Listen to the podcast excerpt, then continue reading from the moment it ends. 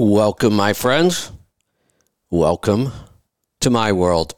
I'm your host, Kevin Rutherford. It is Tuesday, July 26th, and it is time for another episode of The Pit Politics in Trucking. I've got John and Stan with me, so the full crew is here today, and we're going to jump right in. We will be taking phone calls today, and the phone lines are wide open right now. So if you have anything political you want to talk about whatsoever, a question, a comment, a topic, jump in and join us. If you dial right now, I promise you'll get through 855- 9503835. Uh, I've got a whole bunch of kind of odds and ends this week. No big theme or anything, uh, but we're also going to find out what's. Uh, what's on John and Stan's mind? So, John, looks like you're first up on the board.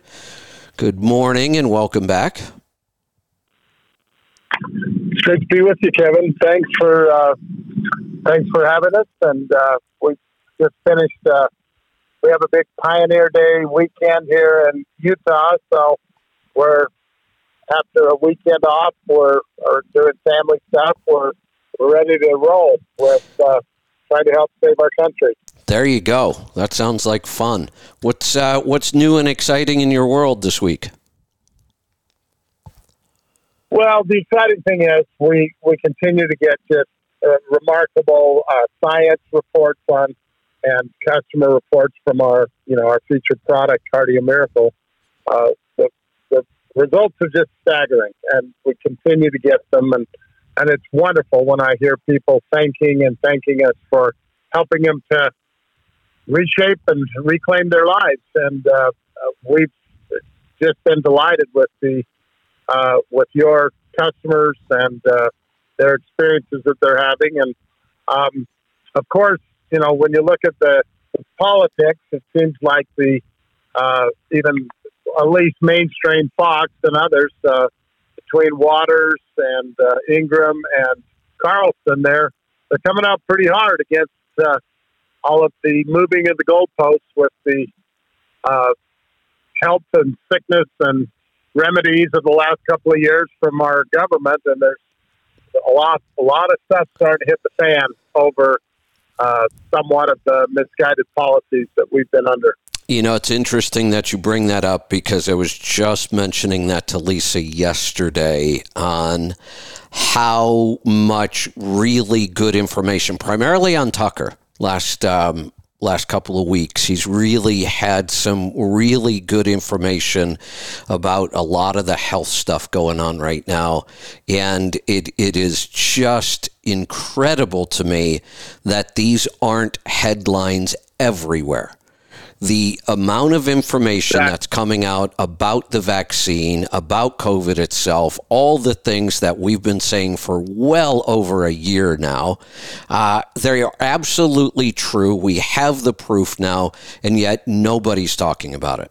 And here's the other thing that's making me a little crazy about this all of our proof and our data is not coming from the U.S almost all of this is coming from other countries that we have to go try to get data from because you can't get anything accurate out of the U.S. Well, exactly. And one of the key, I just read an article that's coming out of the United Kingdom. And of course, they continue the narrative that uh, there is some benefit from these uh, protocols and these injections and things.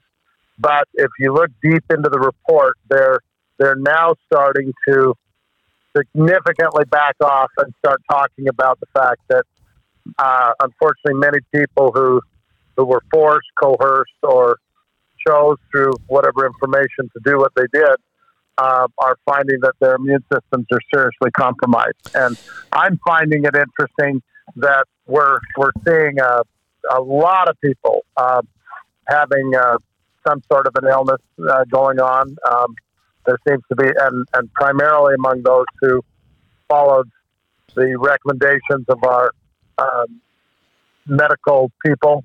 And um, I, I just think that Kevin, it's, it's just a very urgent, urgent situation, regardless of a person's status on following uh, the different protocols that that everyone focus on building your immune system because there's we're not quite sure how everything seems to be uh, contagious, but it, it, it just appears that we're going to see uh, kind of a relentless wave of illness continue to be spread around from various sources, and that I just can't emphasize, emphasize enough the importance of strengthening one's immune system that has been my message from the beginning. I can't believe that that message isn't being shouted from the rooftops everywhere. That that's the single most important thing we could do as human beings right now is to strengthen our own yep. immune system.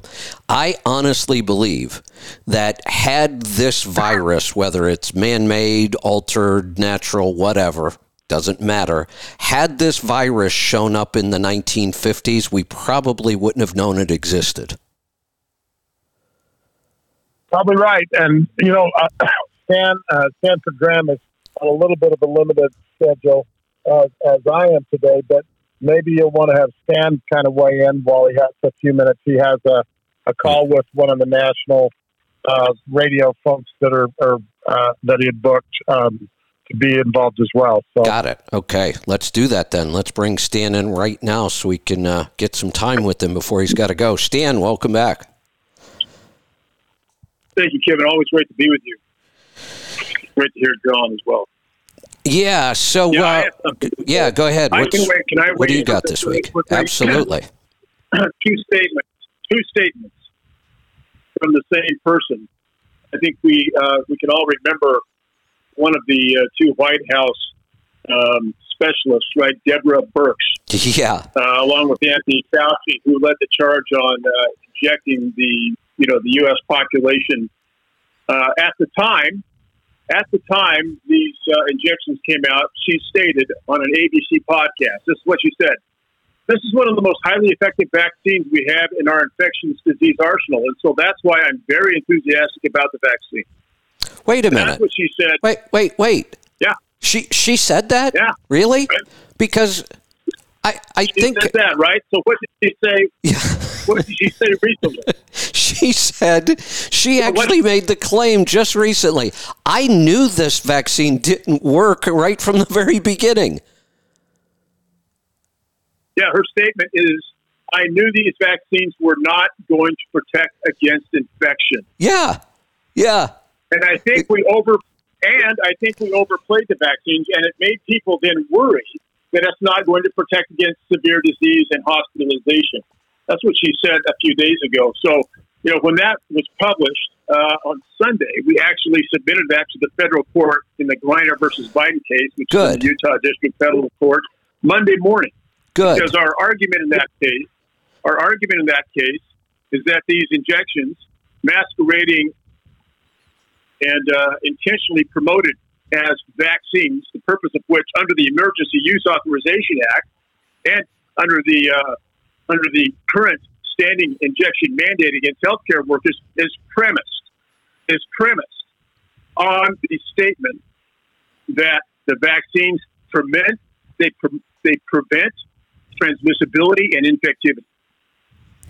That's the premise of the current injection mandate against all the healthcare workers that have anything to do with any medical institution that takes, uh, you know, government money either from uh, um, any form of, of, government assistance.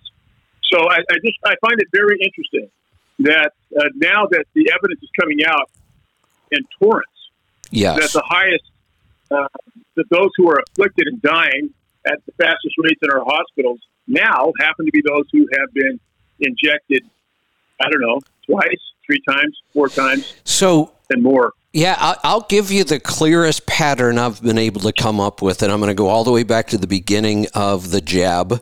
Um, and I'll give you the clearest pattern I've been able to figure out on this. We go all the way back to the beginning, before Omicron, before Delta, before the variants, and the vaccine first came out, and somebody got their first shot they were pretty well protected from getting it for a while. And they were really well protected from getting severe symptoms and dying in the beginning. Then you had to get the second shot. And by the time you were getting the second shot, the effectiveness was already starting to wear off. You get the second shot, it becomes effective again. And it was. It was stopping people from dying and getting really sick. But then we started noticing wait a minute, these people can get infections. Remember, they were calling them breakthroughs? Oh look it's it's another breakthrough infection. Like that was something odd. No that started to become pretty common. So then they realized okay this thing wears off. We need a booster. They gave the first booster. Things look good again for a while and then they started to wear off again. Well now they gave the second booster. And then we get to the variants. And everything fell apart then. I mean, it was already starting to fall apart even on the original um, virus. It was, we could see that over time, this wore off. And at some point, you had no yeah. protection anymore whatsoever. Here we are now with. It's the, actually worse than that. Oh, I know. I know. I'm going to get to that. There were studies that.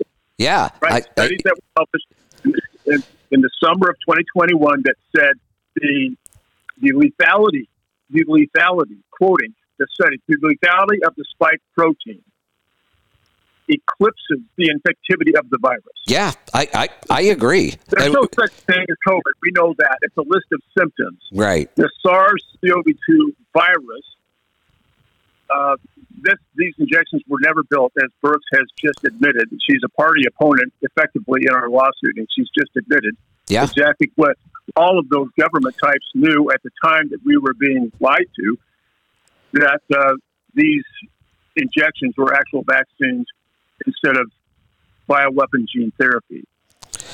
Yeah. So, so, so not only are we injecting people to prevent, arguably prevent the severity of the symptomologies, which is a lie.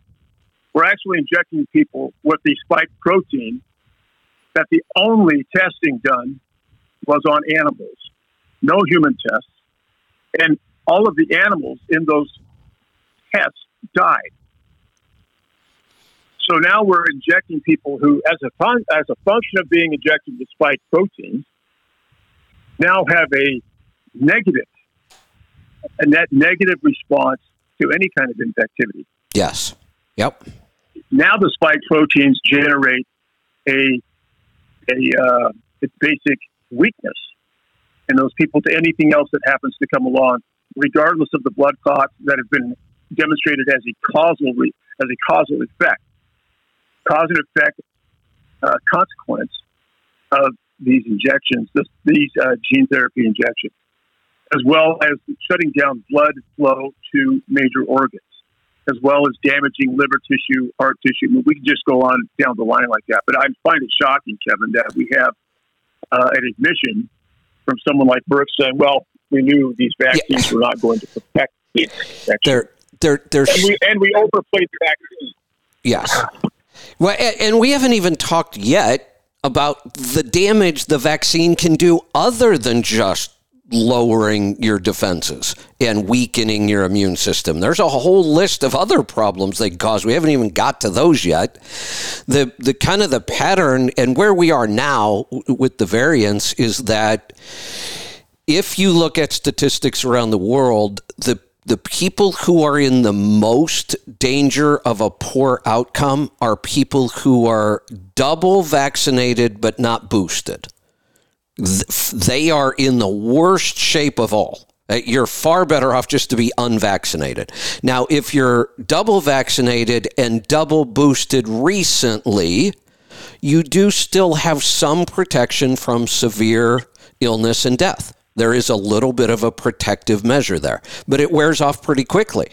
So the farther you are away from your last booster, the less and less protection you have. And at some point, it doesn't take long. We're not. We're talking months, weeks, and, and a couple months, at some point, even if you're double boosted, you are at more danger of getting COVID, and you are at, at more danger of a worse outcome. Here's one of the uh, one of the most recent things comes from uh, the Netherlands, I believe. A research institute that is part of the Dutch Ministry of Health reported a basic two dose COVID vaccination offered no protection against COVID hospitalization. Worse, vaccinated people were 20% more likely to need intensive care than somebody who was unvaccinated. There we go. Well, so this is all, Kevin. This is all such um, this is all such relevant data uh, as it relates to uh, the case that we have as the prosecute now team in the federal district court here in Utah, Griner versus Biden, because uh, you, you, think of this admission in the context of this still standing mandate uh, that's giving doctors the choice between being injected with a bioweapon, and, and this is a known bioweapon. We, you can find it uh, on in the specific federal statutes. Uh, you know, if we, if chose to identify them, but uh, you know, for us, the uh, I, as I, I, reported last week, we had oral arguments on that case July 6th. Um, the, the actual, the full transcript of those oral arguments, Kevin, are now posted uh, on our prosecutenow.io platform, that portal there. We encourage everybody to go check out the transcripts so you can see uh, exactly what the Biden administration is arguing in order to maintain these uh, these mandated uh, medical treatments against healthcare workers. It's it's quite shocking. Uh, moreover, you'll see the the every opportunity the government has to create red herring arguments and straw man arguments against our case, where they actually try to uh, misrepresent our claims in our arguments uh, to the court. Uh, fortunately, the uh, the relative uh, performance of uh, the DOJ's counsel was poor. And our lead counsel, George Wentz, did a phenomenal job. So we're, we're still awaiting that written opinion, and we have significant hope, even given the, like I say, even the evidence uh, that Ms. Burke, uh, Burks provided for us to submit yesterday. Yeah, so I know you, you guys have a lot going on with this, and you're doing amazing stuff. Are, are you addressing the um, the issue around the under five data? Yes, I mean this applies. This um, those that that particular uh, group of people is not a, a not a function of the current mandate, but the outcome of this, Kevin, is nevertheless relevant because uh, the, the factual outcome. Uh, the Biden administration argued that uh, our argument that we had no standing in the court, and our arguments were specious because the case of Biden versus Missouri, the Supreme Court case in, in which the OSHA attempts, or the Biden administration's via OSHA to, you know, to force uh, injections on private businesses who had 100 plus employees, was shot down. Uh, the failure of that argument, unfortunately, at, at that time was that uh, the Attorney General from Missouri used the term vaccine. He just bought into the uh, the opposition's terminology.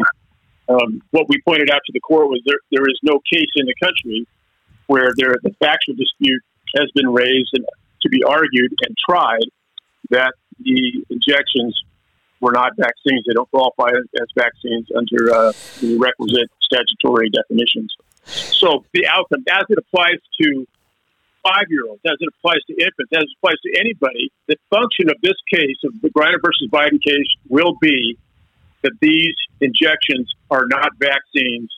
They're gene therapy based on bioweapons, and as a function, are illegal, unconstitutional yeah. to mandate. Honestly, you know, moreover, when we look at moreover, just, just just the basic the basic information. Forget about the mandates. The basic information of what the medical profile, what the chemical, pharmacological profile of these injections look like, uh, Pfizer's going to have to answer for something other than you know a few thousand documents a month, uh, which they obviously tried to avoid for 75 years. You know, tried to yeah. uh, spin that off that way. Yeah, you so know, that's coming, Kevin. When we look at you know specifically the you know infant to five year old, and uh, clearly, there there should not be any kind of mandates around this. But honestly, why are we even allowing infants to five year olds to be injected with this when the testing results were horrendous. Now, the whole point behind this, we didn't do the proper testing. This is all still emergency use authorization. There should be no emergency use authorization for these kids at all. There's no emergency, and the results of their testing were not good. Why, why are they even allowing this at all? That, uh, Kevin, that underlies points to another effort that we're making uh, that we're engaged in very aggressively right now. We're working with sheriffs, county sheriffs, uh, for the purpose of bringing uh, criminal investigations and prosecutions against the manufacturers of the spike protein, those who specifically, individual people who specifically weaponized it during the moratorium that President Obama put on weaponization of, uh, of uh, microbiotic substances. This was developed, the spike protein was developed at the University of North Carolina, Chapel Hill, under that, during that moratorium. Fauci funded it at that location with a specific scientist for the purpose of weaponizing it, and they were in league with Wuhan to do so. Uh, so, the you know, giving you a straight answer as to why we're why this is being allowed is we have uh, is because the FDA is confederate with the, with big pharma. Period. Yeah, boy, is it. And just get period. So we, uh, I mean, consider this that uh, I've only got a, a moment here, but consider this that the protocol, the treatment, the prescribed, mandated treatment for people who have been injected, who are admitted to hospital as a function of some severe symptoms, are demanded, required to be treated with remdesivir. Oh. a drug, a drug that whose, whose human clinical trials had a 53% kill rate. Yeah. yeah. And, and this is known. And this is known. And somehow that becomes that becomes the only uh, acceptable treatment protocol for those who are hospitalized. wait, oh, for hospital. I was just going to say, wait a minute. Why didn't we do that for the president then? Yeah, one wonders. And fortunately, yeah. uh, fortunately, uh, maybe President Biden wasn't hospitalized and uh, forced to uh, take remdesivir. Exactly. Yeah. You know. Yeah. You know, if, ask about that protocol that everybody else has been forced to. Why yeah. hasn't he? Why hasn't he been required to follow that? Exactly. It, it's pretty amazing that a weak, doddering old 79 year old seemed to handle this just fine. How come? Well, Kevin, it's been good to be with you. Uh, other than those things, I don't have any strong opinions about the matter. Got- I'll, uh, I'll, I'll, I'll, let you and John get back to that your conversation. Okay. Uh, and, uh, you know, God bless, Kevin, God bless you for your work uh, and all those who are listening. Uh, we are winning. Uh, we are. We can do it. Thank, thank you for your effort, yep. and uh, go go inform some more people, and we'll do this again next week. Roger that. All right. Thanks. See you, John. All right, John. John, John, so much to talk about on this show. You know, all week long I make notes, and then the day gets here, and I have so many notes. I have to decide what it is we're going to talk about because our our politics are such a mess in this country. Um, have you and I talked much about AB5? I know I talked more with Stan about AB5 in California. Uh, well, I think we talked about it uh, a few times, and I just, you know, I what's the status? I mean, are they just uh, slow to implement? I, I, can't even imagine the impact it's going to have on our country. You know, here's here's something interesting that that's happening right now. So again, trucking is a little different. We, it's kind of crazy to me. You've uh, a lot of people have heard that the trucking industry was deregulated, but most people don't really understand what it means. Prior to 1980, 81, and it was actually Carter that started deregulation in trucking, and Reagan kind of finished it.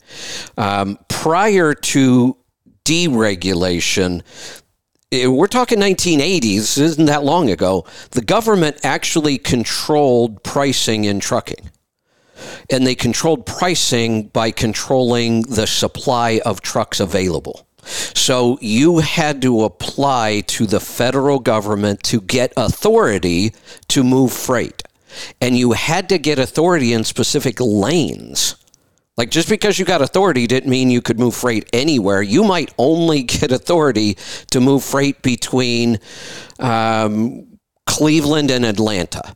And that's it. And sometimes you had the authority to move freight from Cleveland to Atlanta, but not Atlanta to Cleveland.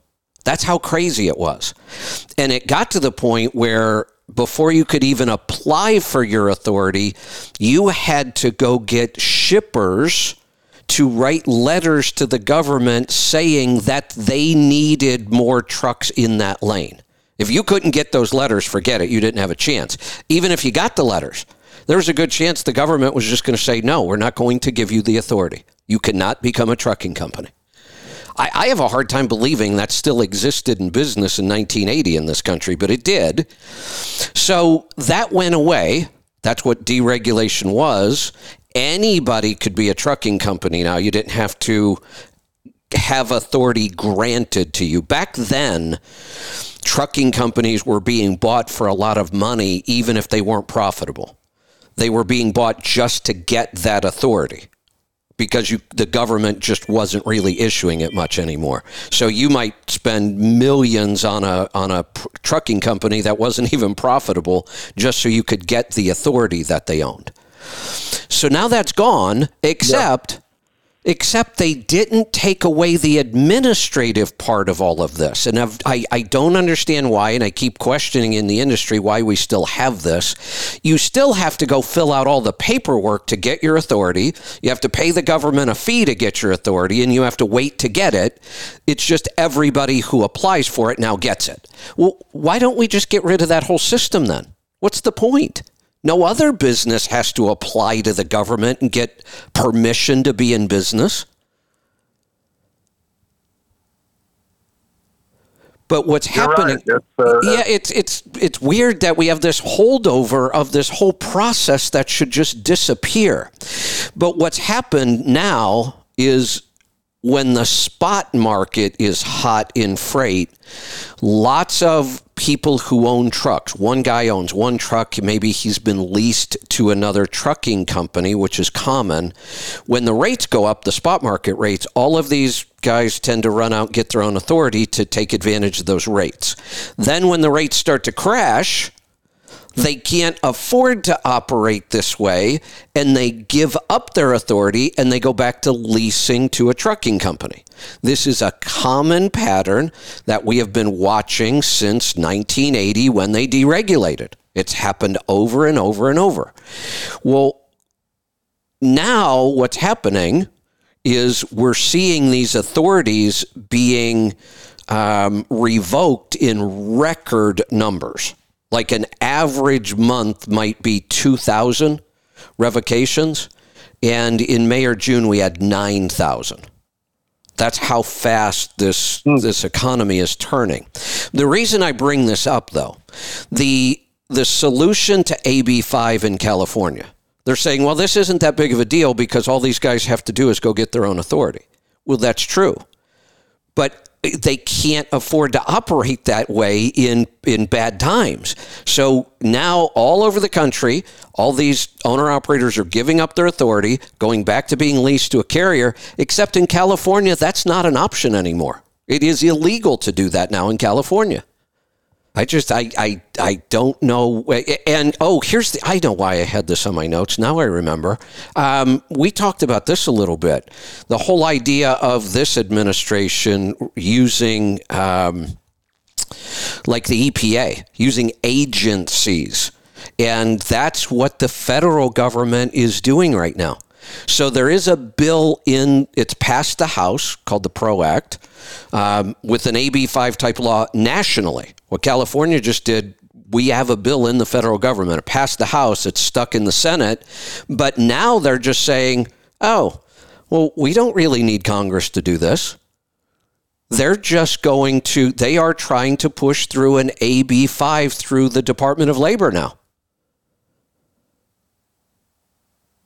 Well, that it would certainly we we certainly don't need more regulation right now. That's for sure in every aspect. And we don't need regulations from people we did not vote for. That's the bigger problem I have with this. These aren't aren't These are laws. These are these will have big impacts on businesses, on people's lives, and these things should not be decided by bureaucrats that we didn't get to choose.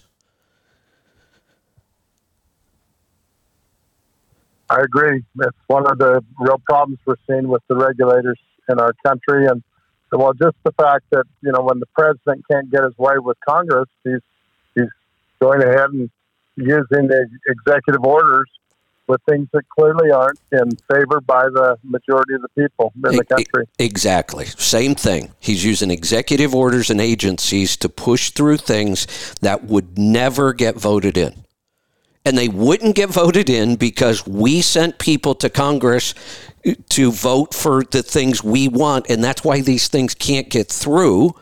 And but now between executive orders and agencies, they just kind of write whatever laws and regulations they want.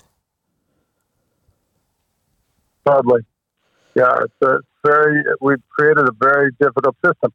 But the good news is we're down to 100 days until the midterm. So hopefully, there you go. Hopefully we can, hopefully we can see some sanity prevail with an overwhelming victory of getting rid of the people who are uh, making a lot of this uh, a part of our lives. I agree. I agree. You know, I I um I, I love summertime. I love summertime here in the gorge. Um, we had kind of a late start this year. So, as much as I really, really want the midterms to happen, so maybe we can start to make some changes, I'm kind of uh, sad that they're getting that close because that means summer's going to be over too. now, are you down? Are you down near uh, uh, the Dalles? Uh, we are about is it 60? I think we're about 60 miles west of the Dalles. Oh, okay. All right. So further down the gorge? Yeah, closer to Portland. We are right in what they call the heart of the gorge. Cascade Locks and the Bridge of the Gods. Oh, okay. Yeah, we're we're kind of like in the deepest part of the gorge. They call it the heart of the gorge. That's great. Well, I'm going to be up there actually in a couple of weeks. I'm uh, meeting some friends and and going to go and uh, uh, work out day and night, uh, slogging over uh, Bandon Dunes for three days. Well, are you going to have some time to come out and see us? I am. I think I, I was just trying to. I, I think we're going to actually have uh, some time uh, when I'm done on my way through. So I'd love to.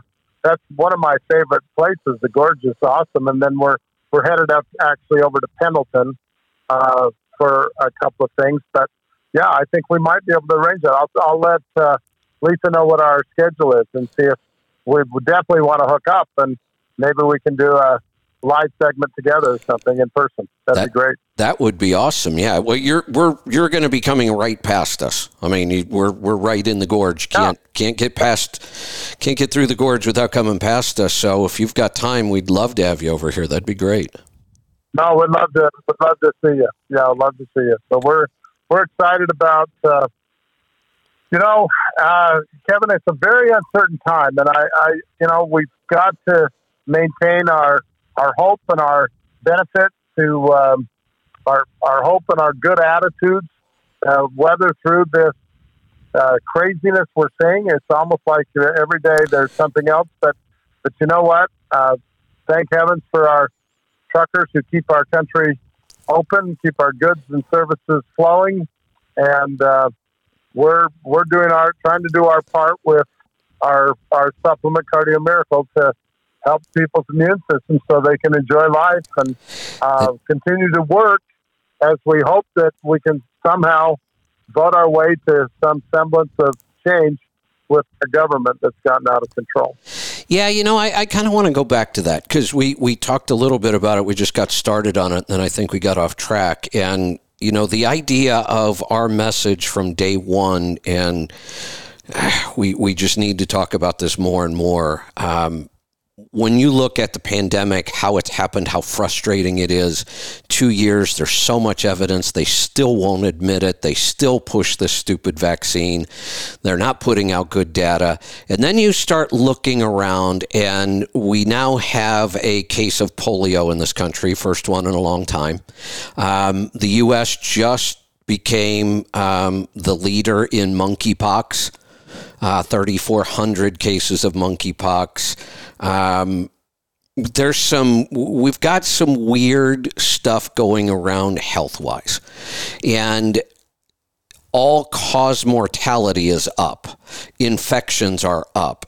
There, there is a lot of evidence that it could be directly linked to the jab and it's weakening people's immune systems. And that's why we're seeing the resurgence of all this. But the message we need to keep getting across to people this is, this will never be over the, this endemic pandemic virus that there's going to be another one and another one and they're going to get worse whether they're manufactured or natural doesn't even matter. We know there are lots of natural viruses out there that with one mutation they could become very dangerous. There's not much we can do about any of that that's all out of our control. If the government's going to keep screwing around with biolabs, that seems to be out of our control. Nature is always going to do what nature does. I cannot believe that there isn't more effort and push being eh, applied to people to get them to get healthier. Like I said, I have a feeling had this particular virus shown up in the 1950s, we wouldn't have known it existed. I think people were healthy enough just then that's not that long ago. I think they were healthy enough that we wouldn't have even known that this was a virus and that it existed. And we we really have to get people to understand the only thing you can control about all this craziness is your own health. And you really should focus on it because this this whole problem with viruses and diseases is going to get worse. I agree 100%.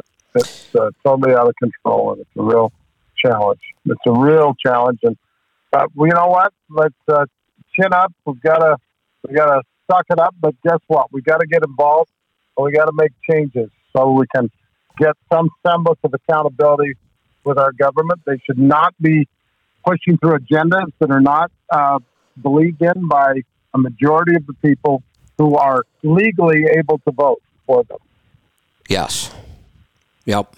Good point. All right, we've got a call. Let's uh, let's grab it and see what uh, what's on the listeners' minds. We're going to go to Wisconsin. Brandy, welcome to the program. Oh, by the way, Brandy, thank you for those books. I got them. I know. I heard on Thursday that you did. Yeah. Um, I've been uh, sort of sabotaged my health uh, health when I came out of California, so I I was afraid if I had a conversation with it, I'd end up hacking. but uh, I just really wanted. I decided to eat an entire a half a cheesecake in one sitting, and then the sugar just basically took me for a nosedive. And I knew better, yeah, I, but I thought I did earn it. Well, yeah, something like that. There you go. Um, anyway, uh, t- uh, tonight on the Blaze, uh, Steve Deace and Daniel Horowitz and some other. They're going to do an entire special on the COVID and they're basically uh, saying it's going to be in the pay part because they don't think you can be on YouTube or anything. They'd be pulled down. So whatever they're going to reveal, I just thought it'd be more information to add to the pile uh, that can be discussed uh, into the future uh, on this program. Yeah, no, no doubt. I'll I'll check it out. And the pile of evidence um, against the jab is just overwhelming at this point. I mean, it is shocking to me that even as they're finally admitting it, they're not changing or backing off of anything. They're finally admitting all these things. The data is so overwhelming, and yet they're still, I still hear them say every time they talk, oh, but President Biden is so protected because he's double boosted and double vaccinated. Well, how do we know he's protected? How do we know that that didn't make things worse? Because when you look at the data, the data really kind of says it does make things worse, but they continue that narrative. Oh, you're, we're so happy he was double vaccinated and double boosted. Why? Why? The evidence doesn't point in that direction at all anymore. And they just won't give up yeah. on this. No, they can't. Otherwise, then they'd be with, yeah. Eh, I, I don't. It, it's just sad. Anyway, um, that's I just wanted to, to let you know that. So uh, yeah, later on when it comes out that we can discuss those things too that they're going to reveal. Yeah, we'll we'll check that Glad out. you got the books. Uh, there's books in there about uh, how to, uh, you know, like the seeds and stuff like that. I thought that'd be really good for your gardening section. Yeah, well. absolutely. I'm um, excited for it. Okay. All right. Well, thanks, Kevin. All right. Thanks for the call. All right. Uh, John, you know, like I said, I didn't really have any theme. I had a bunch of odds and ends. Um, one of the things I, I do want to talk about, not necessarily political, but more health, and that that's another thing. You know, the fact that we do a health show and now we do a political show, and the two are so intertwined anymore, and they really shouldn't be. The government should just get out of the business of health and food and all that stuff, uh, and just leave us alone because they've done nothing but make a mess of this. They're latest, you know, we had the food pyramid, which was a disaster. Then we had My Plate, which was even worse. And there was some encouraging news that when they, they, they're going to rewrite their recommendations again, there was some encouraging news. They actually do address sugar this time for the first time ever. Um, they do now recommend that you limit sugar. It's not going to do much good. Um, but w- we thought maybe they would address the issue of fat, and they didn't. The, the newest recommendations may be some of the worst that they are not moving in the right direction at all. They should just, the government should just get out of the whole healthcare thing. One of the things I wanted to say, though, you know, we've certainly developed a lot of ways to help people get much, much healthier, to lose weight, get metabolically healthy, get their immune system nice and healthy, and, you know, know that you've done as much as you can to, to, you know, protect yourself against some of these things we're dealing with. One of the questions I've gotten from the beginning was, um, why don't I recommend a multivitamin? People think, oh, why don't you just re- recommend a multivitamin? Uh, well, because I don't believe in them. They're garbage. The, the, the type and form of nutrients they use, and I've looked at tons of multivitamins. The form is wrong. They use the cheapest version of whatever nutrient they can get. There's not enough of that nutrient unless you take, you know, 12 pills a day. Nobody wants to do that. So I've just told people stay away from multivitamins. They're just not worth it. Most of them are garbage. You're not going to get any results from them. I, I, this might sound a little odd to you right now, but I'm kind of looking at Cardio Miracle now as kind of a daily uh, multi nutrient supplement. And it, it overcomes oh. a lot of the issues that were missing in the market before. And I know that Cardio Miracle is very targeted to cardio health. I get that. But when you look at the formulation of Cardio Miracle, and here's the thing that this is why you can't do this in a pill or a tablet. It's two big scoops. That's the only way you can get all those nutrients in there. That's one of the ways you know that most multivitamins are just a scam. There's, you take one pill, there's not enough in there to do anything. So, Cardio Miracle, the, the more I was using it myself and the more I was looking at it, I thought, you know, my blood pressure is completely normal. I don't have any cardio issues at all. Why am I taking this? I'm taking it because it's a really good daily supplement. Well, Kevin, you you hit it. First of all, it is it is uh, the science originally that led to this for me was uh, the nitric oxide benefits, vitamin D benefits of um, of arginine, citrulline, and and extended nitric oxide. But there is no finer multivitamin in the world than Cardio Miracle. There's nothing even close. This is the best of the best of uh, what you could do. But it's more than cardiovascular. It's cellular. So it essentially, uh, when you when you improve the quality of your blood, you improve the oxygenation of your blood, and then you bring 50 plus other nutrients into a more absorbable situation, which is what nitric oxide does. It makes things more absorbable. When you get that absorption, you get those nutrients, and you extend the nitric oxide, which is healing the lining of the micro the microvasculature of the body, the capillaries, all the capillaries. There's hundred hundred thousand miles of capillaries in, in the body, and so you know people say, "Well, I'm I don't have heart problems."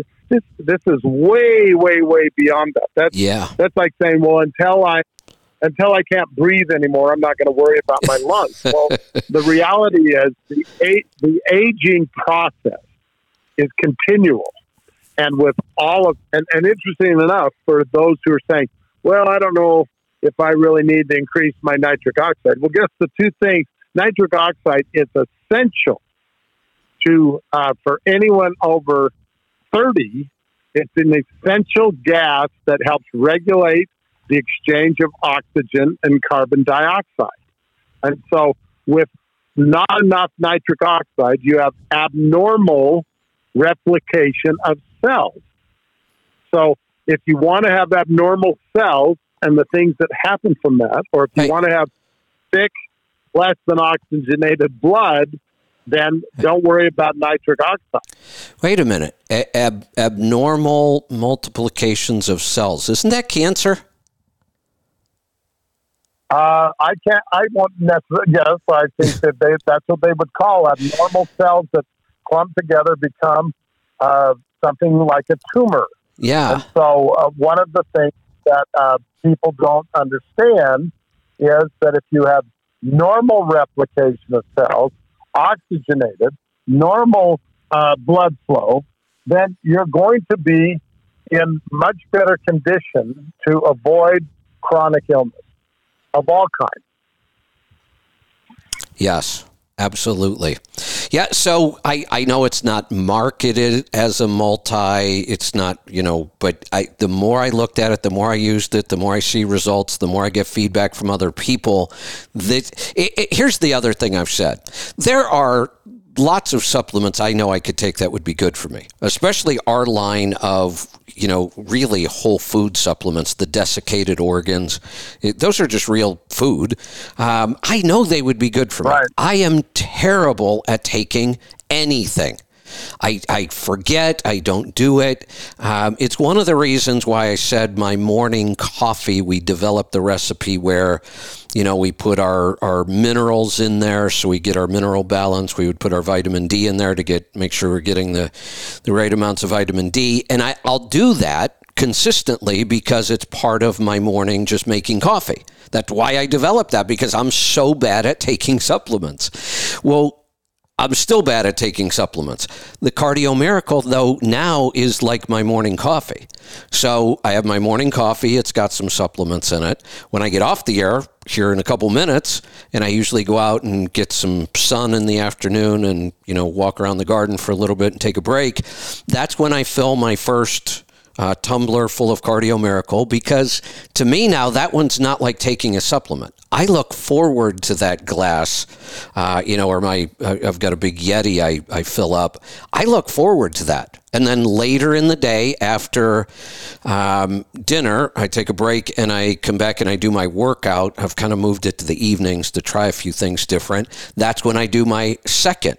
So now, just like my coffee routine, which makes sure I take those supplements, now doing the two cardio miracles a day, make sure I get all of those. So this is this is kind of my recommended routine now. That's great. Well, and I, I actually am just drinking out of a Yeti right now, my cardio miracle, my second dose of the day, because I've got a busy day and I'm actually doing some intermittent fasting.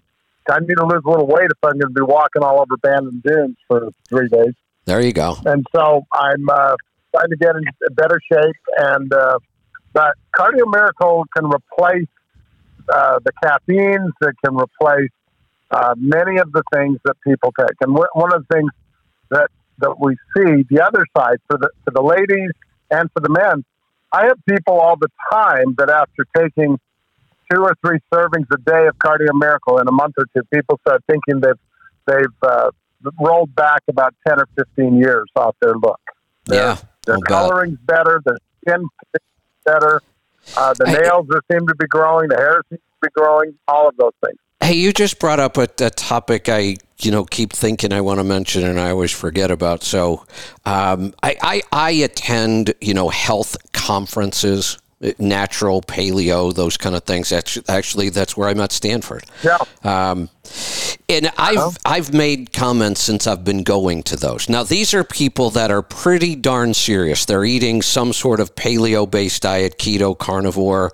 They're into supplementation. And I made the comment when you go to one of these events and you walk around, it didn't take long for me to start realizing I can see how healthy these people are.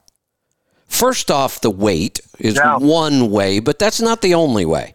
Um, just because somebody's thin or not obese doesn't mean that they're healthy. And I've seen an awful lot of skinny people that don't look healthy at all.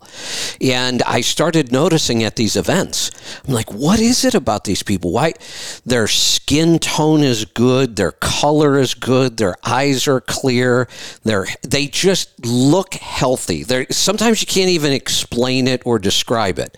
But then I noticed something else. Um, I am positive because I, I know your viewing habits on TV. I am positive you are familiar with the supplement Balance of Nature. Oh yeah, they've done a whale of a job marketing, but we It's have more garbage. stuff in one. one well, we have more stuff in one serving of Cardio Miracle than probably if you took uh, four days worth of that uh, of those capsules. The- and you you hit it on the head, Kevin. You know, a capsule can only contain about six tenths of a gram or nine tenths of a gram Right. depending on the material.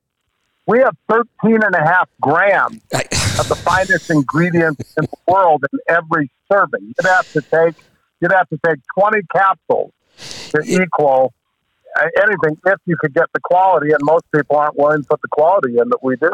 well, I actually did a show about balance of nature because people kept asking me about it. And I said, you know what? I see the commercials all the time. I just kind of ignore them. It's not something I would take, but I, I'm going to go do a deep dive. You know, the first thing that shocked me about this?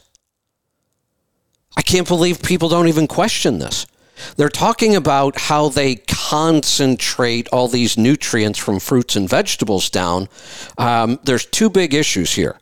There are some nutrients, actually, we call them anti nutrients in vegetables that we certainly don't want to comp- concentrate. We would want to get them out of our diet completely. Um, you're getting them concentrated in this, but there's something worse. Why do they not start with organic? Exactly. They don't. This, these, this is not organic this- fruits and vegetables. These are conventionally raised. I'm thinking about buying a couple bottles of these and having them tested for glyphosate. Yeah, probably true. Yeah, that, again, uh, marketing. This is where, uh, and, and frankly, we need to do a better job marketing, and we're going to expand that. But we've spent all of our money on the quality of the Correct. ingredient Right. and Which, partnering with people, and now we need to start getting the message out more effectively. But our results speak for themselves with people's blood work, with their uh, their looks, the way they feel. I, I had a guy this morning telling me they were complaining. His friend was complaining after three days that he didn't need to take a nap anymore in the afternoon. Yeah. he was taking Cardio Miracle. He said, "Ruined my afternoon nap."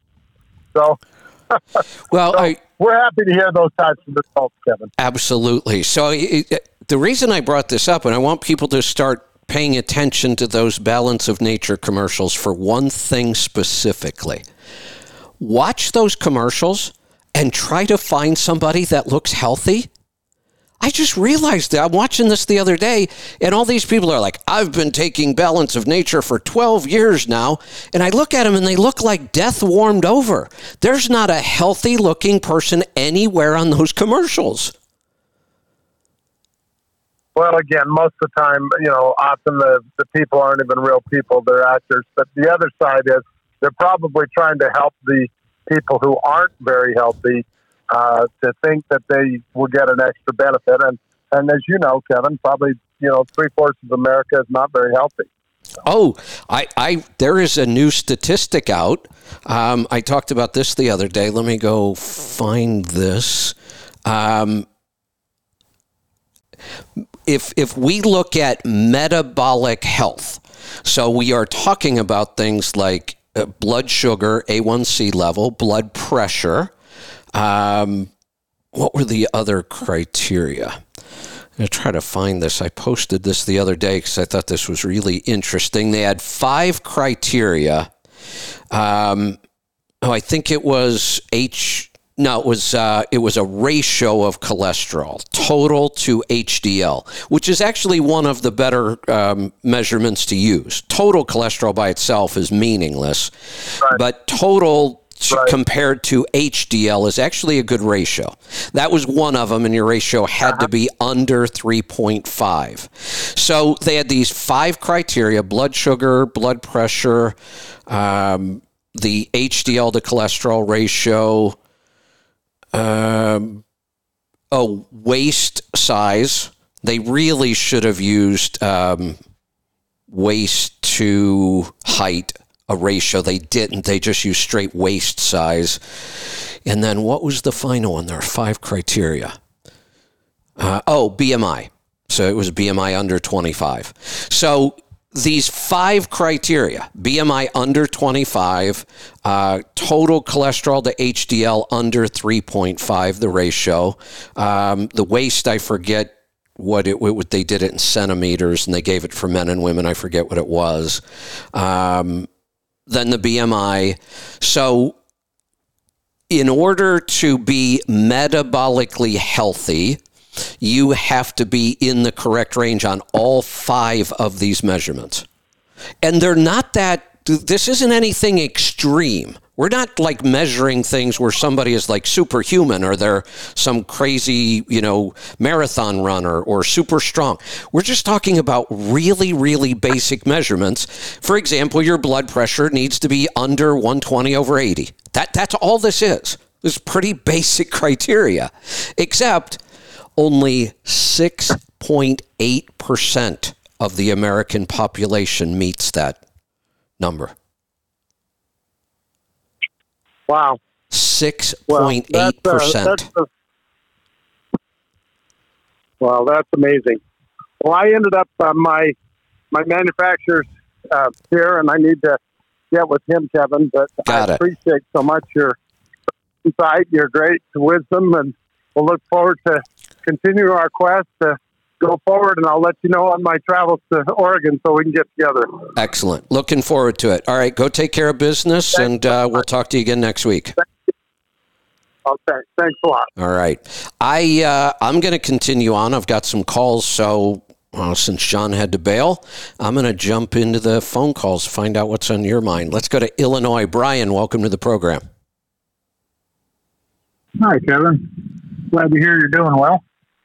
Um, you kind of touched on it earlier, but you didn't do deep uh, dive into it very deep with the uh, uh, elimination of all these bureaucracies in the government, which are totally useless. Good point. The only purpose they serve is, is to uh, pass down laws that are uh, non-essential. Not only non-essential. My bigger problem with them is these laws are written and enforced by people we didn't elect. That's not how a democracy exactly. is supposed to work. Well, I mean, just in the trucking business, we got the. Uh, uh, I think one of the best things they did was create the uh, uh, uh Interstate Fuel Tax Administration, so that we didn't have all the different regulations from state to state making it impossible to do business. Oh, absolutely, absolutely. I, I, I was I was filling out fuel tax reports when you had to do a different report for every state you ran in. Right, and, but then they started with the, the safety administration and and the laws and everything, and one of the things that does is, is that's detrimental to the trucking industry is it takes away our, our 48 or even 50 different uh, laboratories. You, you know, I, I am clearly not against you know all agencies and all regulations. We just talked about one that actually made things better. That's fine.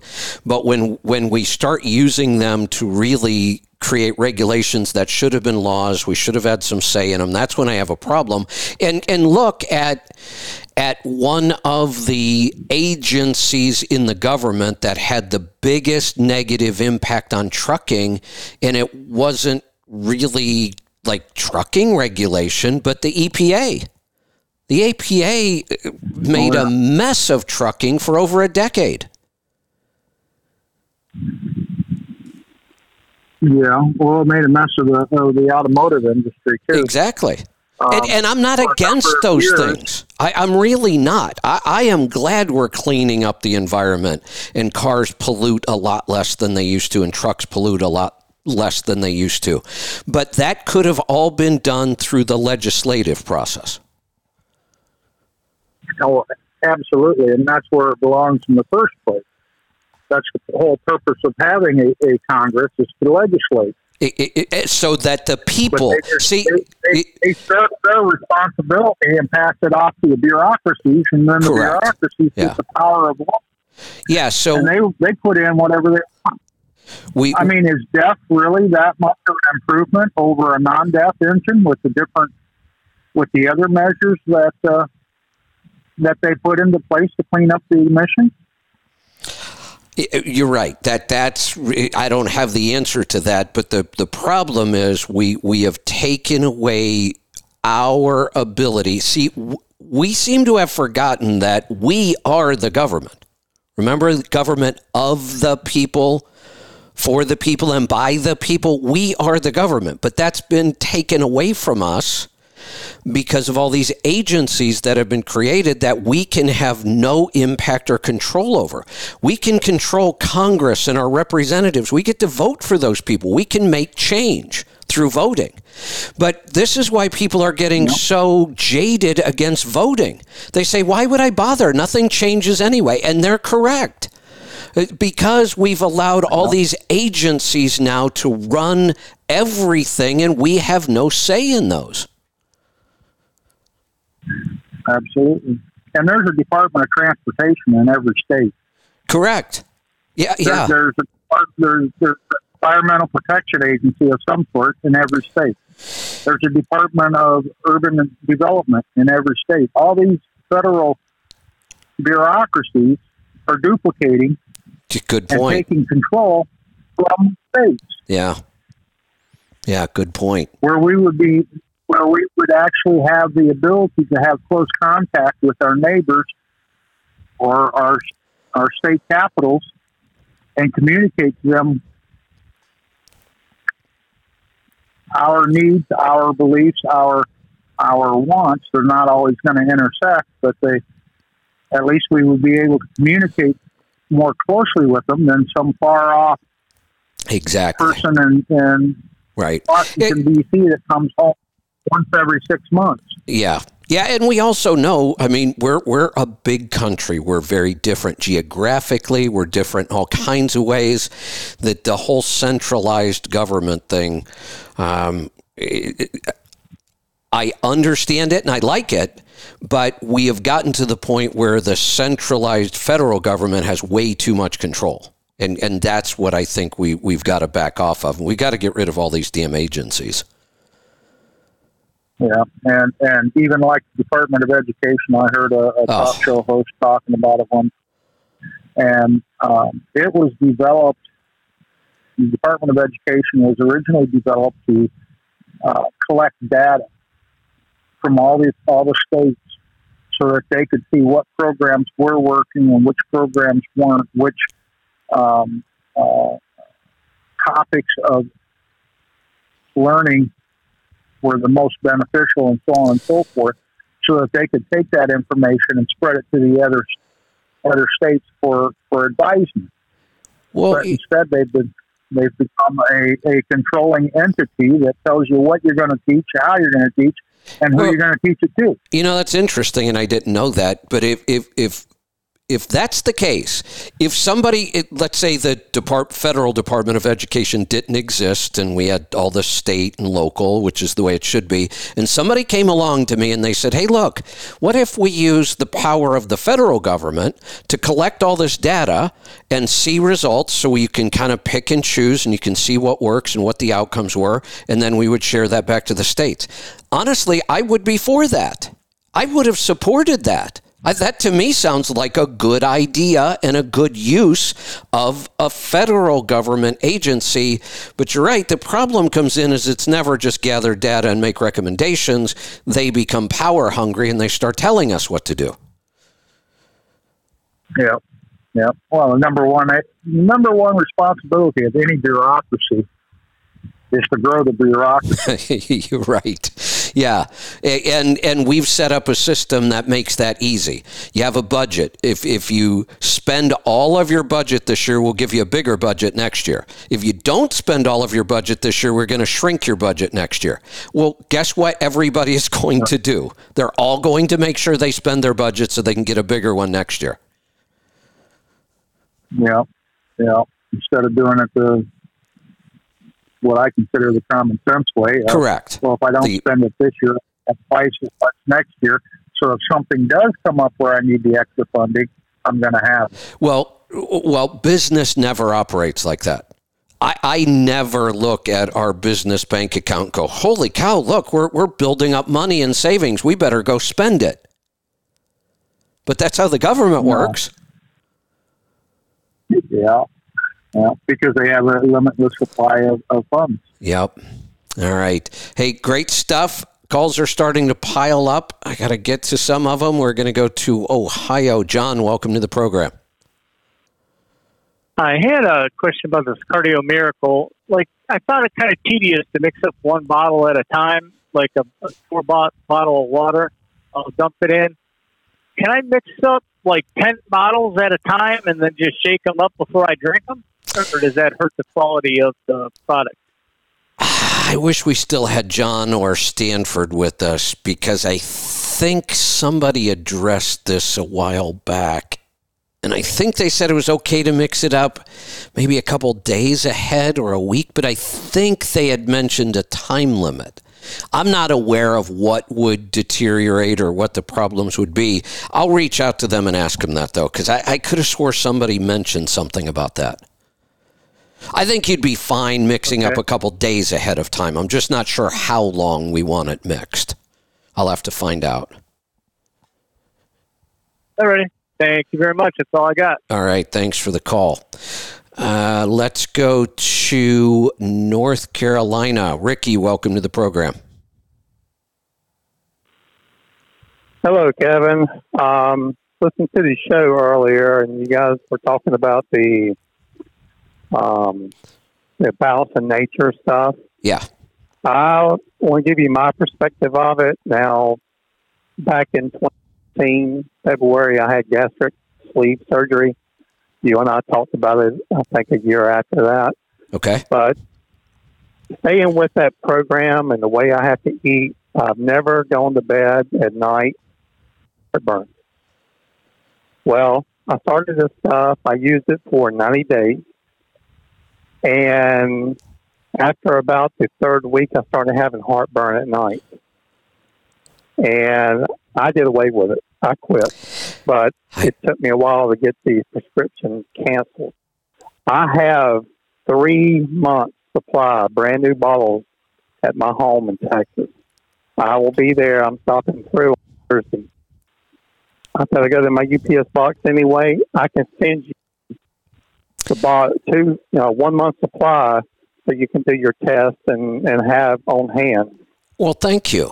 Thank you. Yeah, I because I, I, not only do I want to test for glyphosate, but I want to test for things like lectins and oxalates and phytates because we know those things exist in in vegetables primarily, not so much fruits, but definitely in vegetables, and they're bad for us. They're anti nutrients. I talk about it all the time. I have to be careful I don't eat too many beets because of all the oxalates in there.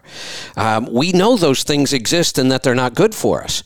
Well, it, it, they concentrated all of that stuff. So that's got to be worse. Yeah. So I'm concerned about Yeah. what the levels of those things, and I appreciate your feedback because I, I I've asked before and nobody's ever called me. I wanted to see if anybody actually gets any results from this, and you got a result, but it was a negative result. You had to quit taking it. Very I- negative. When you watch Very the negative. commercials, there is a theme, and it makes me crazy. I'm like screaming at my TV. Here's the theme of these commercials. Not too long ago, I was thinking I couldn't garden anymore. That's one. Not too long ago, I couldn't even go outside and play with my children. I was so sick and unhealthy, I couldn't. One guy says he couldn't get off the couch. That's the first thing. Then they say, and after taking balance of nature, I just have so much energy and I feel so good. And I'm like, bullshit. There is no way you were sick enough that you couldn't go garden. You couldn't go play with your kids outside. You couldn't get off the couch. First off, they never tell you what was wrong with them. I'm looking at this woman on the commercial, and she's fairly somewhat fit. She's not obese. She's not old. And she's saying, I couldn't go outside and play with my kids. Well, why not? Tell me what the hell was wrong with you that you couldn't go outside and play with your kids, and then don't tell me that taking this product actually fixed it. Come on. But that's almost it didn't. every No. single commercial. Somebody was so sick they couldn't do anything, and now they take this and they feel fantastic. Well, there's a late their latest commercial that they've been running. Is there? There's a uh, gentleman. I think he's in either late fifties or early sixties. He's running across America for Oh yeah, something. right. I can't Tom, remember Tom, what. Tom But Jones. He's taking these vitamins to help him. Uh, yeah. Right, right. Yeah. So uh, it's uh, it's all a racket. It, and, it and like uh, one of the gentlemen said earlier, it they have a hell of a damn uh, Marketing. marketing structure. yep. People like me think, oh, this is the latest and greatest thing. Yeah, I, I, I know. I, I watch their commercials. Their marketing is excellent. I'm sure they sell millions of dollars worth of this stuff, but it is it's, Well, it's sixty nine dollars a pop. Is that how much it is? Holy cow! Yes. Sixty nine dollars a month. I was on a rotating deal every month, and so you had to take three of those pills a day uh, out of each bottle. Right. and uh, it's three a day. So that would add more to what I think it was Dan or John talking about the the level going into a pill versus Exactly. what you do in the in the Right. cart. cart. Right. Yeah. Can I ask you a question about the cardio? Sure. Uh, I'm I'm not sure how to pronounce it, but I on my regimen I have to take an iron pill daily. I take calcium pills. Uh, I take a multivitamin, and um, so so let me stop before you even ask the question because I, I just Okay, want to jump in here. You you've already heard what my what my thoughts are on multivitamins. They're they're just garbage. Just stop taking them. right, yeah. Now well, it's the only thing I have. Yeah. and, but No, I want to do something better. Yeah, they're garbage. Just stop taking them. Even if you don't take anything to replace it, just stop taking them. They're not worth it. it Cardio Miracle is a great replacement for it, but and there are some other things we could do, but they're just not worth taking. But interestingly enough, you brought up two other supplements that I'm a little concerned about. I never recommend calcium supplements. We get tons of calcium in our diet. Calcium is not hard to come by at all. The problem we have is we don't get the cofactors that make calcium work properly. But if we don't have the cofactors and we start supplementing calcium, you can actually cause problems. Calcium is part of what makes up kidney stones, gallstones. Calcium is, is what can clog your arteries, can cause heart issues. So when if we don't have the cofactors to make calcium go where it belongs and we keep calcium, we create more problems. Okay. Now the other one Well, the for- uh, I have that maybe- was to me from Duke Medical. So Yeah, I, I Uh, d- yeah. yeah. the medical community of, of supplements, calcium is the one they push all the time, and it's the one we should not be taking. yeah. The other one, though, I'm a little um, uh, concerned or curious about. Why are you taking an iron supplement? Do you have some sort of condition that requires it? Wait, wait a minute. I broke I broke up on you. What was that again, sir? Why are you taking an iron supplement? Do you have some sort of condition that requires you to take additional iron? No, that's because of I guess the levels of the change that I had when I had the gastric sleeve.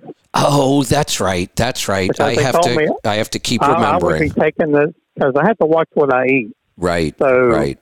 I can't eat. I, I'm set at about a 2,000 calorie day, and that's where I've stuck ever since Well- 2014. Two thousand calories is a lot. Well, they, yeah, well, it used to be a lot, lot less, but they bumped me up. Yeah, 2,000. Ca- now, here's the thing I will say. When you eat the standard American diet, for a male, staying at 2,000 calories is kind of difficult. I, I will admit that 2,000 calories on the standard American diet doesn't feel like enough. You're hungry all the time. But the way I eat now, I doubt that I ever hit 2,000 calories a day. And I'm never hungry. Well, see, I walk, I walk about. Well, my my Garmin gave out on me, and I have uh, a diesel watch on the way. Oh, good. The way. Good. But um, I, I track my walking, and I'm doing anywhere from fifteen thousand to twenty thousand on average daily. Good. Good. So I, I, so I guess with the burning of that, because I took all this the last time I visited with my my um, surgeon's In- assistant at Duke, which was what three years ago. They bumped me up to that because of my walking structure, That, that makes sense. burning the calories. Yeah, that makes sense. Um, yeah, so and I have to remember you had the uh, the procedure, so we have different nutritional requirements. Because for the most part, men usually have we have the opposite problem. We tend to have a overload of iron, Right. and we have to try to get rid of it. Uh, but I can understand on a on a restricted diet where we might have to watch that. But uh, it, it's interesting. I'm not surprised that the um, the balance of nature caused you to have heartburn. I, I could see that as being one of the problems. Yeah, and, and it made me weak. Yeah, I'll bet. I mean, I could drive 10 hours, no problem, until I started taking that. Now, all those effects happen, started happening after the third week. wow. Yeah, and that's that that's just- that's strong correlation. When you start a new product like that, you're taking it every day, and within two or three weeks, you start to see physical changes. I would, I would say it's the product, no doubt. Yeah. Well, I know you need to get some other calls. Um, where can I get the address sent to you? Is that on the um, the Let's Truck site, or can I get Let's the, Truck. Um, okay. Yeah. And it's one out in Oregon, right? Yep. Ten four. Perfect. I will look Thank you, forward to that. Thank you for that. I'll uh, I'll look forward to that. Let's go to Washington. Eric, welcome to the program. Hi, Kevin. Um, actually, now I have two things, so don't hang up too quick. Okay. Um, well, one thing I want to point out: everybody's talking about multivitamins today. Um, that's what people forget about the point of eating like beef liver, is because ruminant animals literally take all of the nutrients we want from plants and concentrate them in their livers so that we don't have to. That's, Good. you know, I mean, good point. if you want what's in broccoli, you got to eat 12 pounds of it, you know. Good point. And there's there's something else going on here. I'll add to that because you make a really good point. Not only do they store them in higher concentrations than we could get out of the vegetable, they actually convert them to the version that we absorb better. Oh, yeah, like vitamin A. Yeah. Well, lots of vitamins um, that we don't. Everybody thinks you eat a bunch of.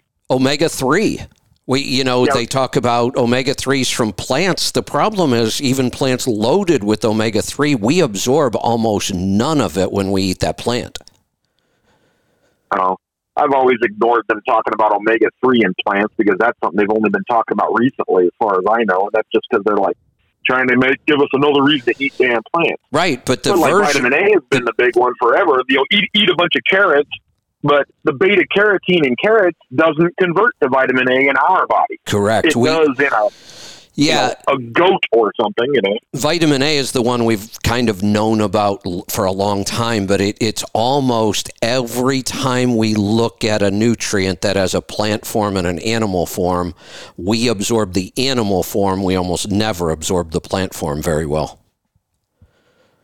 Yeah, plus the animal forms come with the fat, which we Okay, need. there's another good properly point. distributed in our bodies as well. Right. Yep. Um, now, the real reason I called was uh, authority. Now, I, I had my own truck for a short time. I had my own authority, but I've always wondered something. If I know, I know I can buy a tractor trailer, just license it as a personal vehicle and use it, pop. But if I buy loads of whatever, insulation, roofing, lumber, if I buy a load and I'm selling it to somebody else, can I deliver it Yes. to them on my personal tractor trailer without Yes. having authority? Yes, that is what we call So I a- can buy something, that- sell it to somebody else, and move it, and I never have to have authority. Correct. Yeah, there are exemptions to authority, and some of the exemptions are um, raw materials. If you are moving a raw material that has not been modified or fabricated or manufactured into something else, you don't need authority to move that kind of material. That that's just How, one how of far does that go? I mean, does gra- does, does gravel count or Yeah. manure or It, all of those Compost? things. Yeah, uh, you can. Go, there's a list somewhere. I haven't. I forget where you, where you go find Okay. it, but it exists, and those are the kind of things that don't require authority. Gravel's one of them. It, that, that's a raw material that nobody has done anything to really. I mean, you can crush it and that kind of stuff, but yeah, that that is a raw material that does not require authority. And there are, there are lots of them actually. And you think, well, why don't people do, just do that? Well, by the time you need backhaul and uh, other, you're going to have to kind of get your own authority anyway to do backhaul. But that's that's one exception is certain commodities and raw materials. The other exception, though, what you're talking about, you have now become a private carrier. You are moving product that you own. That's what a private carrier does. They move their own product, product that they carrier- own. So a product, Okay, but a private, private carrier does not need authority from the government. Correct. You need a DOT number. You get a DOT number, and that's Oh. it.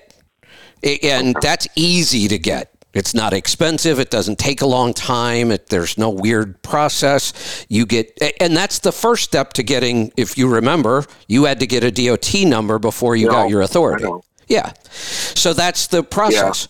You own a truck and a trailer. You go get D, just a DOT number, no authority. You can move your stuff around anywhere you want. And yes, you can go buy a truckload of something, go pick it up with your truck and trailer, take it to somebody else and sell it to them. You could do that. because I'm just I I'm only fifty, but I feel like I'm ninety. I, I I want the government out of my goddamn life, Oh, I'm tired we all do. We all do. and yet. And I, I always So wonder here's- if previous generations here's- always here's my thought things were the worst that they'd ever been. Here's my Yeah, thought on this, and and the only feedback I've I've gotten from people, actually, I thought I would have gotten a lot of support for this idea of abolish authority. I actually got more pushback. People kept Yeah. saying, "Oh, well, you have to apply for your authority because of the safety audit or because of this or that." I'm like, "Eh, "No, you don't." The safety don't. audit can still exist. All of those things could still exist. But why do I have to pay money and fill out a form and wait for the government to tell me I can be in business? That is obsolete. It should just go Yeah. away. All I should have to do is go apply for my DOT number, and that could trigger all those other things. Well, frankly, why are there business licenses anyway? Exactly. Why, why don't I have the right? And it doesn't matter what business. If I, I've actually thought about Well, year, years ago when I first heard about ketosis and keto everything, I wanted to just start a keto cafe in my garage. You know, it, but it- you can't. You can't run a business without having permission and all these You, other things. you But know it's what's funny? why can't I make somebody a plate of bacon and eggs and sell it to them for five bucks? It- I don't you, get that. You should be able to. And when I was in Costa Rica, that's kind of how it works. You'd be driving down the street and somebody'd have a table set up out at the end of their driveway and they'd be selling breakfast or lunch. And frankly, I wish I could afford to move someplace like that. But yeah, it was. It was. Uh, you know, it was. It was actually kind of nice. But um, why? Why do we have this whole obsolete, archaic organization that issues authority? Why? why that should just go Well, away. Now, here's the other funny thing. I, that I've every- been. I've been basically, you know, an entrepreneur, self-employed my whole life. I started painting cars when I was 16. Um, I opened a gym. I took the money I made from painting cars and opened a gym when I was 19. I think I was 18 actually when we opened it. Um, I bought a truck when I was 22. I've started and run all kinds of different businesses. I have only ever applied for one kind of permit. Now, I, I did have to get my authority and go through that whole process. And that's my point. Why did I have to do that? Even though all these other businesses almost always require some sort of license from the county or the city or the state or somebody, I've never applied for one, ever, in any of those businesses.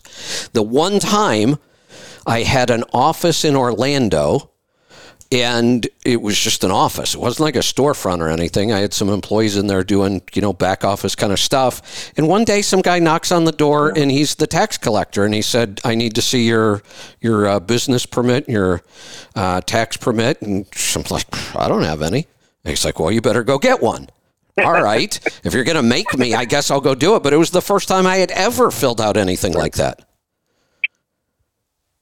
That's something that was weird because I live in Washington, and you know, what I'm, I'm an employee now. and I was an employee before, but when I went to get my authority and I had to get a business license for Washington, I found out that even though in Washington there's no personal income tax, there is a business income tax. So There when you start a business in Washington, you suddenly have to pay income taxes now, and I'm like, son of a bitch. And, and, and, There's limits to it, you know. And if you don't make over a certain amount, you don't you don't have to owe anything. But, you know. They're usually not any big deal, but they're just kind of annoying.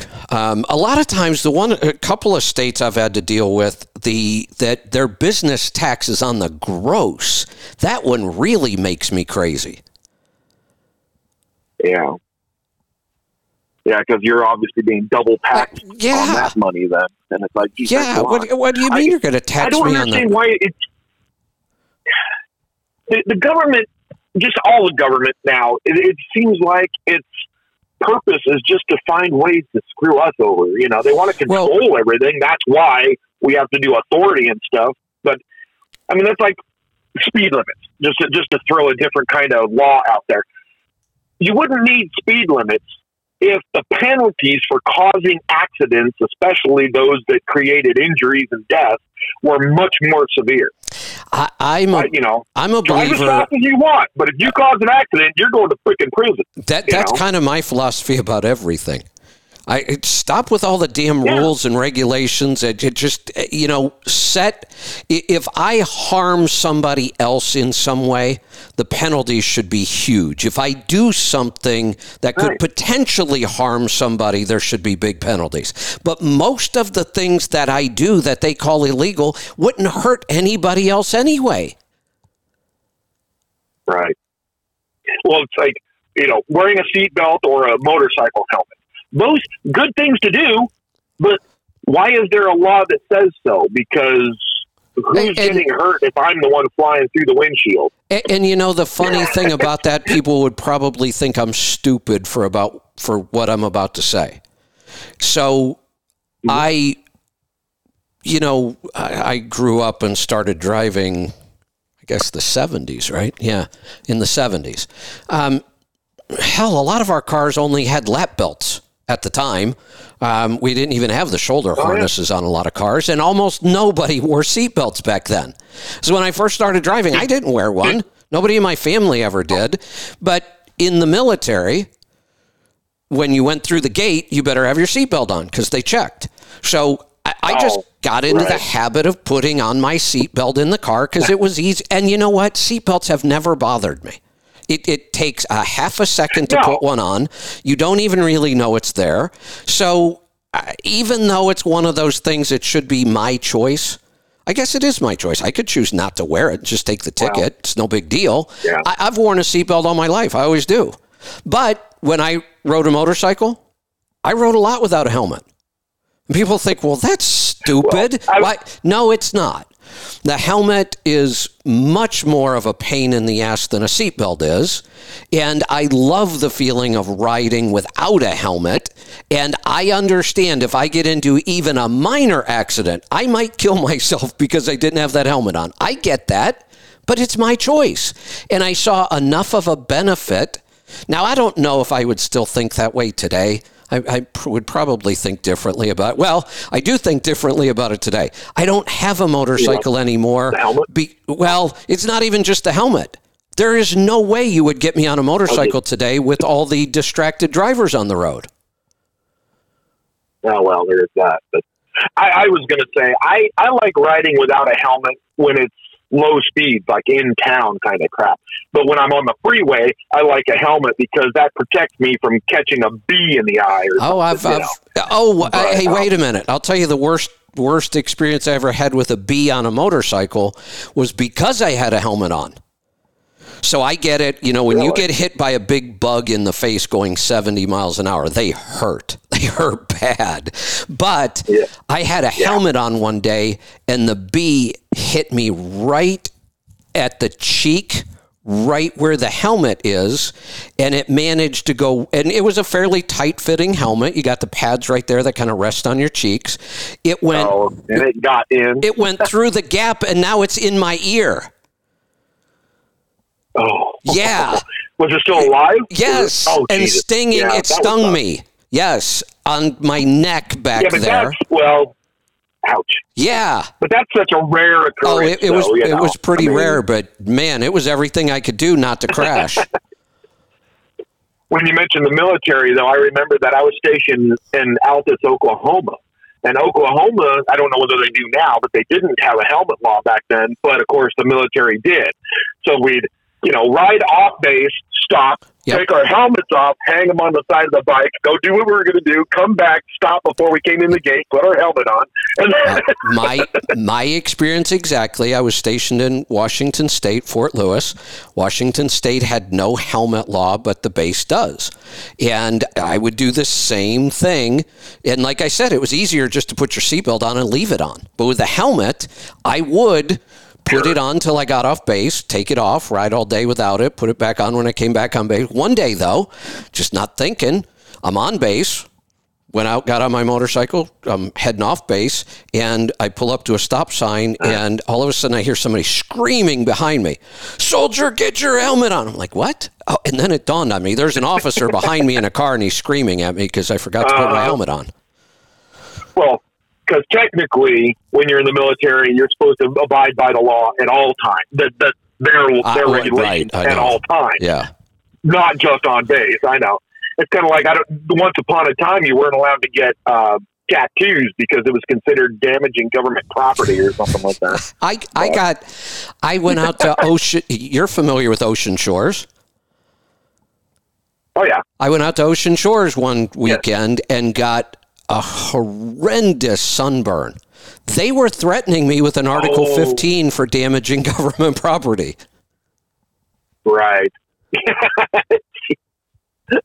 hey, um, you were just talking about your new, you know, uh, surfing activity thing. Whatever happened? Weren't you like, what? What was that thing you used to do on the river where it was like a surfboard but with a with a stand up sail on it? No, that that? I didn't. That that was the first sport oh, you like that. That was called windsurfing.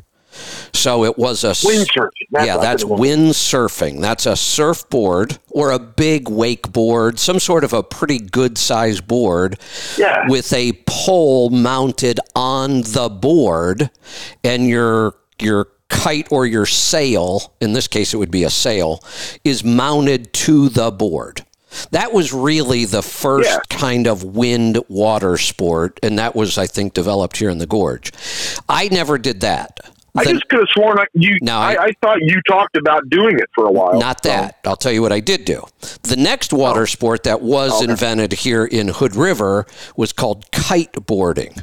So you have wind surfing. That's with oh. a, a, a sail right on the surfboard. Kiteboarding was you'd put some sort of a board, a wakeboard, a paddleboard, whatever, but then you would actually fly a kite and the kite is attached to a oh. harness that's attached to your whole body. So all the pull from that kite is pulling on your body, not your arms. So it, it's really easy. Oh, wow, It- yeah, it's not a lot of exertion. You can do it all day long. You don't really get tired. You are holding a handle for the kite, but there's no real tension against that handle. That's just so you can steer and control the kite. So I did oh, start Oh, okay. doing that a couple years ago. Two problems with it. One, I don't get along with ropes and knots, and I, I get. I don't know what it is. I just I, I I look like Pigpen before it's all over with. I'm all tangled up in stuff. I, I you would think for somebody who's reasonably intelligent, I would be able to figure this out, but I, I just I just don't get along with ropes and knots. So that was one of the challenges. But it's really fun, so I was going to do it. The other challenge for me is I, I'm looking at the river right in front of me. It, the warehouse, I could literally walk out of the warehouse right to the river if I wanted to. But where I am on the river, there's no good place to launch a kite. You, you've got to have some room. Oh. Um, in the beginning, it almost always takes two people. It's really hard to launch one on your own until you get good at it. And so for me to go kiteboarding, I either have to go across the river to a beach in Washington where they've got space, or I have to go 20 minutes east to Hood River. And it's always packed. There's always all kinds of people. And I'm thinking, I have this wide open river right in front of me. I just can't launch a kite easily enough. Well, now it won't matter. And that's I- not something you can do by just like putting it on the board and paddling out into the middle of the river. You can't do it that way. I don't know. You can, yeah, because when you when you drop your kite or you crash, which happens, you have to restart out in the river. So that is one of the possibilities. You Oh, could do that. good. Yeah, but I, I when as soon as I saw this wing, I'm like, oh, no ropes to mess with, and I could launch this thing from anywhere. All I have to do is be able to put my feet in the water, and I uh, I'm good. Because this one, you do just you, you get in, you can kneel on a stand-up paddleboard in the beginning and hold your kite and kind of play around with that until you're comfortable, and then you just stand up on your board. the thing I always wanted to do was the. You, you remember Magnum PI and his whatever that that surf ski boat thing that he always Yeah. used. Yeah, It's kind of, kind of like an open top kayak or something. That that was all I wanted, but there you go. Yeah. I don't. I don't recreate. That's the problem. All I do is I- work. I've been Well, working since I was 14, and people are like, "When do you take vacation?" I'm like, "Oh, is that when I'm out of a job?" Yeah, that's, That, that's kind of why I'm doing this because I need to recreate more because I get too wrapped up in work. Yeah. So I, I, I need a, a All right, that- new hobby. All right, I'm going to cut you loose. I'm going to take another call. Uh, Angie, let's make this the last one of the day. We're going to go to Minnesota. John, welcome to the program. Hi, Kevin. I was talking to you in the uh, Power Hour, and I remember what I was going to talk about, and it was that same concept with the foil. Oh, okay. Yeah, board. it, um, it, it's way called back- wind foiling or wind, no, wing foiling or wing surfing. right. When I was 12, I was in SeaWorld, and they watching the ski show. They actually had somebody in what was called the air chair, I, I, which is the same type of thing. I got to ride an air chair back then. Yeah. Yeah. The same concept, but it, as soon as he started talking about it, it flipped a switch in my memory. So that's kind of what I wanted to share is the same type of concept Yeah, it was what you're talking about. it was a little more dangerous though. The problem with the air chair, yeah. the problem with the air chair is You're in, strapped in. you're strapped into that thing. Yeah, you're sitting in this chair. The pole comes off the bottom of the chair, and then the foil is down under the water. So when you get enough speed, the yep. seat comes out of the water and you're riding on the foil, and it would do the same thing. You could do all kinds of crazy tricks with that thing because you could get so much air. But the crashes on that yeah. thing were spectacular because you're strapped in. Yeah, that's what happened the, when I was watching the show at uh, SeaWorld. This guy actually crashed it. oh, I crashed so, it several times. Sure, he was in pain. Yeah, yeah, yeah. I, I, I no, crashed just, the air chair several times. But this is the exact same concept as the air chair, except instead of a chair sitting on top of the foil, you, you just have like a wakeboard that you stand on. Yeah, it was just uh, brought back memories, so I figured I'd pass on that information. But yeah, well, have here, a nice day. Thank you very much, Kevin. Well, here's a little uh, here's a little trivia about SeaWorld. Um, which SeaWorld did you go to? One in Florida, right uh, down the road from where you were. Got it. So, living? yeah, you know, there was like SeaWorld in Florida, which makes sense. There's a lot of water there. There's a SeaWorld in San Diego. That makes yep. sense. There was actually a SeaWorld in Aurora, Ohio. I lived 10 minutes from it growing up. What? Of all the weird play, there was a SeaWorld in back in the 70s, 80s. I forget when it closed. Um, it's not there anymore, but it was there for a couple decades. The whole time I was growing up, it was there. Wow. Yeah.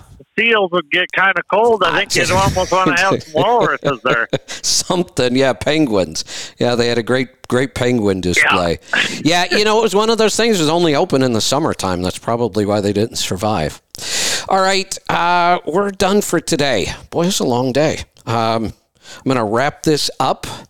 I will see you back here tomorrow for Destination Health. We got a big day lined up again tomorrow.